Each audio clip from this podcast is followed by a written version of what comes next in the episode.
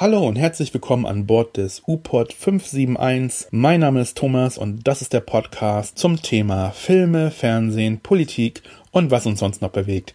Denn das ist der Podcast von mir für euch und hoffentlich auch von euch mitgestaltet. Heute ist das Thema Ghostbusters 2016 beziehungsweise der Ghostbusters Reboot. Ich wollte unvoreingenommen in diesen Film gehen und habe ihn mir gestern angeguckt mit einem Freund. Uns wurde ziemlich schnell klar, dass das eigentlich gar nicht möglich ist, weil das fast original ein 1 zu 1 Remake ist ähm, von dem 1984er Original Ghostbusters. Dazu sei gesagt, dass der Film schon wirklich, weiß nicht, damit geworben hat, etwas Eigenständiges sein sein zu wollen. Und das ist er einfach nicht. Der Film ist eine 1 zu 1 Kopie quasi mit einer leicht veränderten Handlung zum ersten Teil. Und man erkennt auch die äh, Ghostbusters, also beziehungsweise die Originaltruppe in den Frauen wieder. Also ich äh, versuche mal zu umreißen, worum es bei dem Film geht. Also die vier Mädels ähm, äh, jagen Geister und müssen dann am Ende einen Geisterboss besiegen. Das ist äh, die Story. Und das ist ja auch die Grundstory von äh, dem ersten Teil, beziehungsweise vom Original. So, warum ist es eins zu eins nachgemacht? Weil das wirklich äh, teilweise ähm, die gleichen Einstellungen sind, beziehungsweise die gleichen Handlungs Handlungsstränge. Im ersten Teil ist es tatsächlich so, dass es ähm, mit einer Bibliothek anfängt, wo es spukt und die Wissenschaftler, die an Paranormales glauben, ne, äh, können zum ersten Mal beweisen, dass es tatsächlich Geister gibt. So, bei dem neuen Teil ist es ein Spukhaus in New York, wo Touristenführungen gemacht werden. Dann werden die Damen durch Zufall Zufall dazugerufen, äh, können beweisen, dass es äh, Geister gibt. Ne? Also soweit ist es dann eins zu eins und dann ist es halt so, dass Melissa McCarthy und äh, Kate McKinnon an einer Universität sind. Es scheint anscheinend eine recht relativ äh, günstige Universität zu sein, bitten um mehr Geld und werden natürlich rausgeschmissen. Das wird ja, im, das ist ja im ersten Teil auch so. Da müssen sich die drei Mädels halt eine neue Bleibe suchen. Ganz nett, sie beauftragen eine Maklerin und die zeigt ihnen das Original geistige Hauptquartier, also die Feuerwache, die man aus denen kennt. Ähm, aber leider zu teuer. 22.000 Dollar pro Monat kostet das Miete. Da sie kein Geld haben, müssen sie halt über eine chinesische Imbissbude ziehen. Genau. Das ist dann halt auch schon der Hauptplot. Und da richten sie halt ihr, da fangen sie halt an. Da entwickeln sie dann die Proton-Packs, die ganzen Waffen, die sie haben. Dann taucht dann irgendwann Patty auf, ähm, die nette farbige U-Bahn-Angestellte. Da treffen sie dann auf den nächsten Geist. Dann stößt sie halt dazu. Und dann merken sie halt langsam, da steckt was Größeres dahinter. Und dann kommen sie auch irgendwann auf den Gegenspieler äh, äh, Roman North, gespielt von Neil Casey. Ich weiß jetzt nicht, woher ich den kannte, aber irgendwo habe ich den schon mal gesehen. Genau, dann sieht das halt so aus, als wenn sie den Fall relativ schnell gelöst haben, aber haben sie dann doch nicht. es spitzt sich halt noch mehr zu. Genau, und das ist halt die Story und dann kommt halt der Endkampf und dann ist der Film auch schon wieder vorbei. Also hat sehr viele Parallelen und ein bisschen Fanservice ist auch dabei. Auf jeden Fall, ähm, ja, also wenn man versucht halt, also wenn man die Originalfilme kennt und trotzdem irgendwie versucht da reinzugehen, äh, unvorbelastet, dann wird man schon in den ersten Minuten merken, irgendwie ist die Story doch tatsächlich dieselbe mit Frauen. Und sind die Frauen ein Problem? Nein, eigentlich nicht. Die Frauen sind eigentlich nicht das Problem. Das Problem ist wirklich das schlechte Drehbuch, denn ähm, alle Frauen an sich sind ähm, sehr gute ähm, Einzelperformerinnen. Melissa McCarthy und Kirsten Wick, die haben ja auch schon oft zusammen gedreht. Bei denen merkt man auch eine bestimmte Harmonie. Ähm, die sind auch, ja, die sind auch am präsentesten äh, von den Vieren, möchte ich mal behaupten. Die haben den meisten Text. Ich habe mir gedacht, oh, die ähm, Case, Kate McKinnon, die ist eine ganz hübsche. Die spielt ja quasi den Egan äh, aus den Comics irgendwie so ein bisschen dargestellt. Also die ist ja schon ein bisschen durchgeknallte Erfinderin, aber die, weiß ich nicht, am Anfang denkt man sich, ja, die könnte mir schon auf die Nerven gehen, weil die hat fast gar keinen Text, droppt nur ab und zu so ein paar One-Liner, dann ein paar Slapstick-Einlagen, also so, weiß ich nicht, da ist so eine bedrohliche Situation und sie knabbert dann Chips, weiß ich nicht, das ist nicht lustig. Also ich finde es nicht lustig und irgendwie ist es dann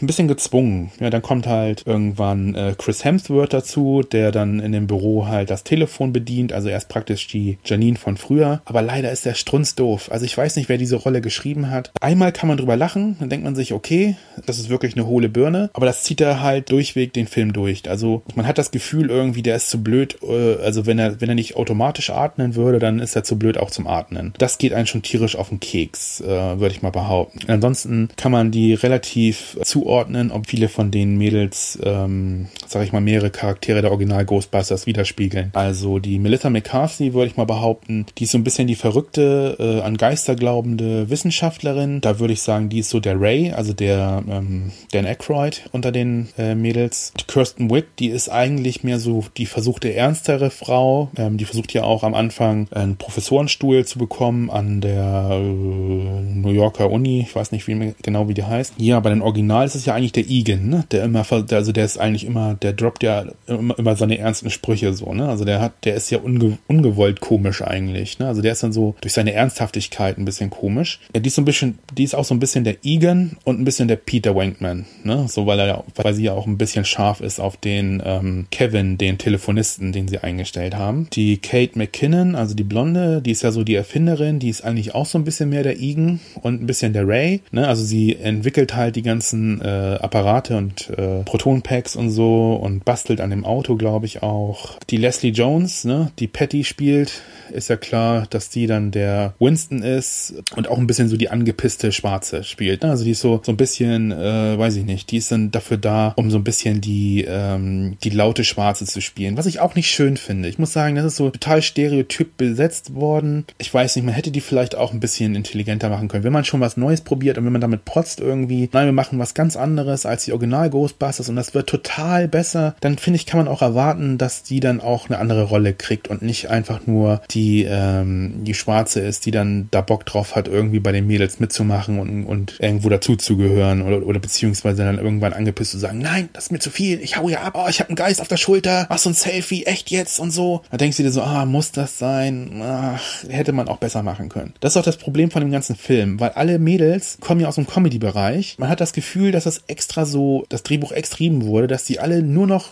Witze schmeißen. Also das ist so total gewollt, die Komödie. Der Paul Fick oder Falk, der ja auch die, die, Regie führt, der hat ja auch am Drehbuch geschrieben mit Katie DePault und die haben unter anderem Susan Undercover gemacht. Der hat ja auch äh, viele Komödien gemacht und das merkt man halt auch, ne? dass, man da, dass man da nicht irgendwie vielleicht einen besseren Regisseur oder zumindest einen be besseren Drehbuchautor bekommen konnte. Also warum da Dan Aykroyd nicht irgendwie vielleicht noch ein bisschen was mit reingeschrieben hat, weil der war ja immer dafür, dass das gemacht wird und das sollte ja auch ein Franchise werden. Ne? Soll, da sollte ja noch ein Ghostbusters-Film kommen mit Männern und ich glaube eine Serie Serie, eine neue sollte ja kommen, eine Animated-Serie vielleicht auch oder sowas. Das sehe ich einfach nicht bei diesem Film. Also dieser Film hat 154 Millionen gekostet. Ich sehe einfach nicht wofür. Also für die, ich sag mal, die Geister sind gut animiert und die, die, die Strahlen sind gut animiert. Das 3D ist ja hier und da auch brauchbar. Also wenn die Protonstrahlen aus dem Bild rauskommen, dann ist das eigentlich schon ganz cool gemacht. Aber das macht den Film leider auch nicht besser, weil diese, die Gags sind blöd, die Story ist halt irgendwie schon bekannt, weil du weißt halt auch, wo es hingeht irgendwie. Da man ja schon weiß, dass es eigentlich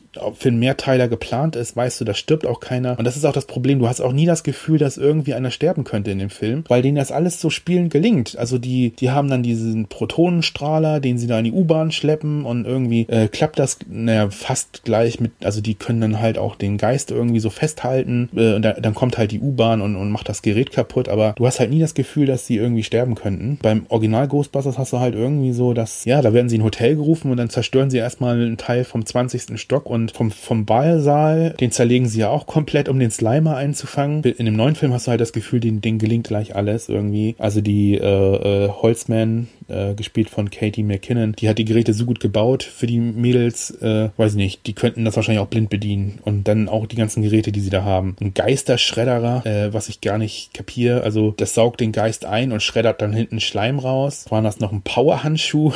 Damit kann sie dann die Geister ausnocken und die lösen sich dann halt auf. Also komplette Protonumkehr oder wie das heißt. Da bin ich eigentlich mehr so der Oldschool-Typ, wo ich denke, so ja, eigentlich hätte man das ja tatsächlich ein bisschen mehr an den alten Ghostbusters.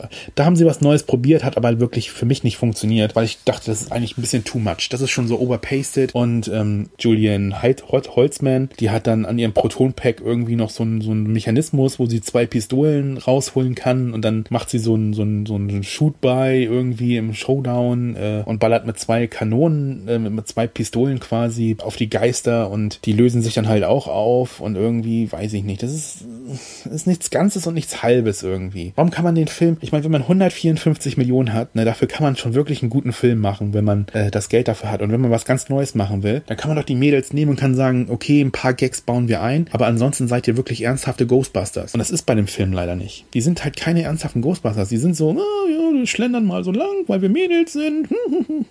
Und man kann doch auch taffe Mädels zeigen. Also wirklich so, das muss ja nicht 100% die Komödie sein, sondern das kann doch auch mal wirklich was Ernsthaftes sein. Ein bisschen düsterer, ein bisschen ghostbustiger. Mal auf dem FSK ab 12 verzichten, weil die werden sowieso keinen Gewinn einspielen. Da hätten sie gleich auf 16 machen können, dass alles ein bisschen bedrohlich wird. Ja, die Geister ein bisschen geiler. Also die sind schon gut, aber weiß nicht, die kann man auch ein bisschen gruseliger, geisterhaftiger machen und so. Und Ankotz und, und Kackgags. Also da war Ankotzen dabei, da war in die Hose scheißen dabei, da war ähm, ähm mit Protonstrahlen in, in Geistereier schießen dabei.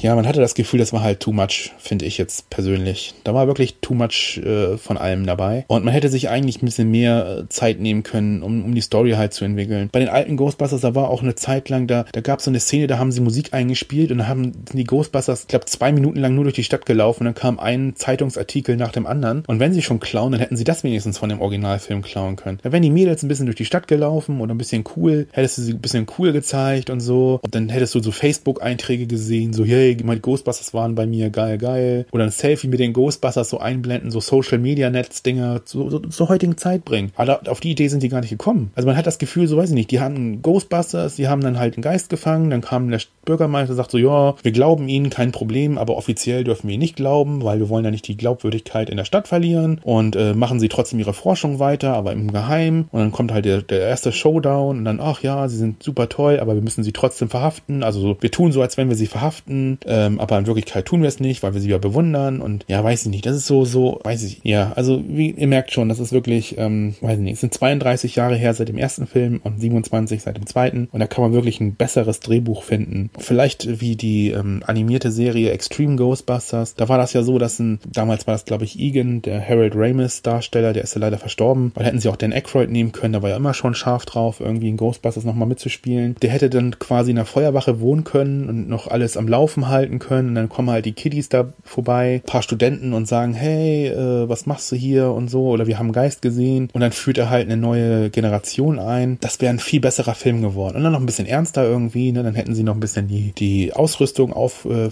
die wäre vielleicht eingestaubt gewesen und dann sagten die, ey Mann, das ist aber so schwer, können wir nicht was anderes bauen? Und dann hätten sie das alles entwickelt, äh, wieder neu entwickelt und dann hätten wir einen richtig schönen Ghostbusters-Film gehabt. Aber so hast du irgendwie eine Komödie, die so ein bisschen auf Ghostbusters basiert und wo ein paar Geister drin vorkommen ja, ich rede mich um Kopf und Kragen, ihr merkt das schon wahrscheinlich. Es ist einfach nicht gut. Also der Film ist nicht gut. Also man, ich sag nicht, man soll nicht ins Kino gehen. Das machen ja viele, die sagen, geht bloß nicht ins Kino. Ich sag, wenn ihr wollt und wenn ihr eine Abokarte habt oder so, geht ins Kino, guckt euch den an, bildet euch eine eigene Meinung, erwartet überhaupt nichts von dem Film, beziehungsweise äh, vielleicht noch im Minusbereich, dann kommt ihr plus minus neu raus. Genau. Ne? Das war's dann eigentlich schon. Ähm, geht gerne auf meine Seite, unterstützt mich, abonniert mich, ähm, schreibt mir Kommentare rein, was ihr gerne für Themen hättet. Ich freue mich von euch zu hören dann dürft ihr von Bord gehen des U-Pod 571. Bis zum nächsten Mal.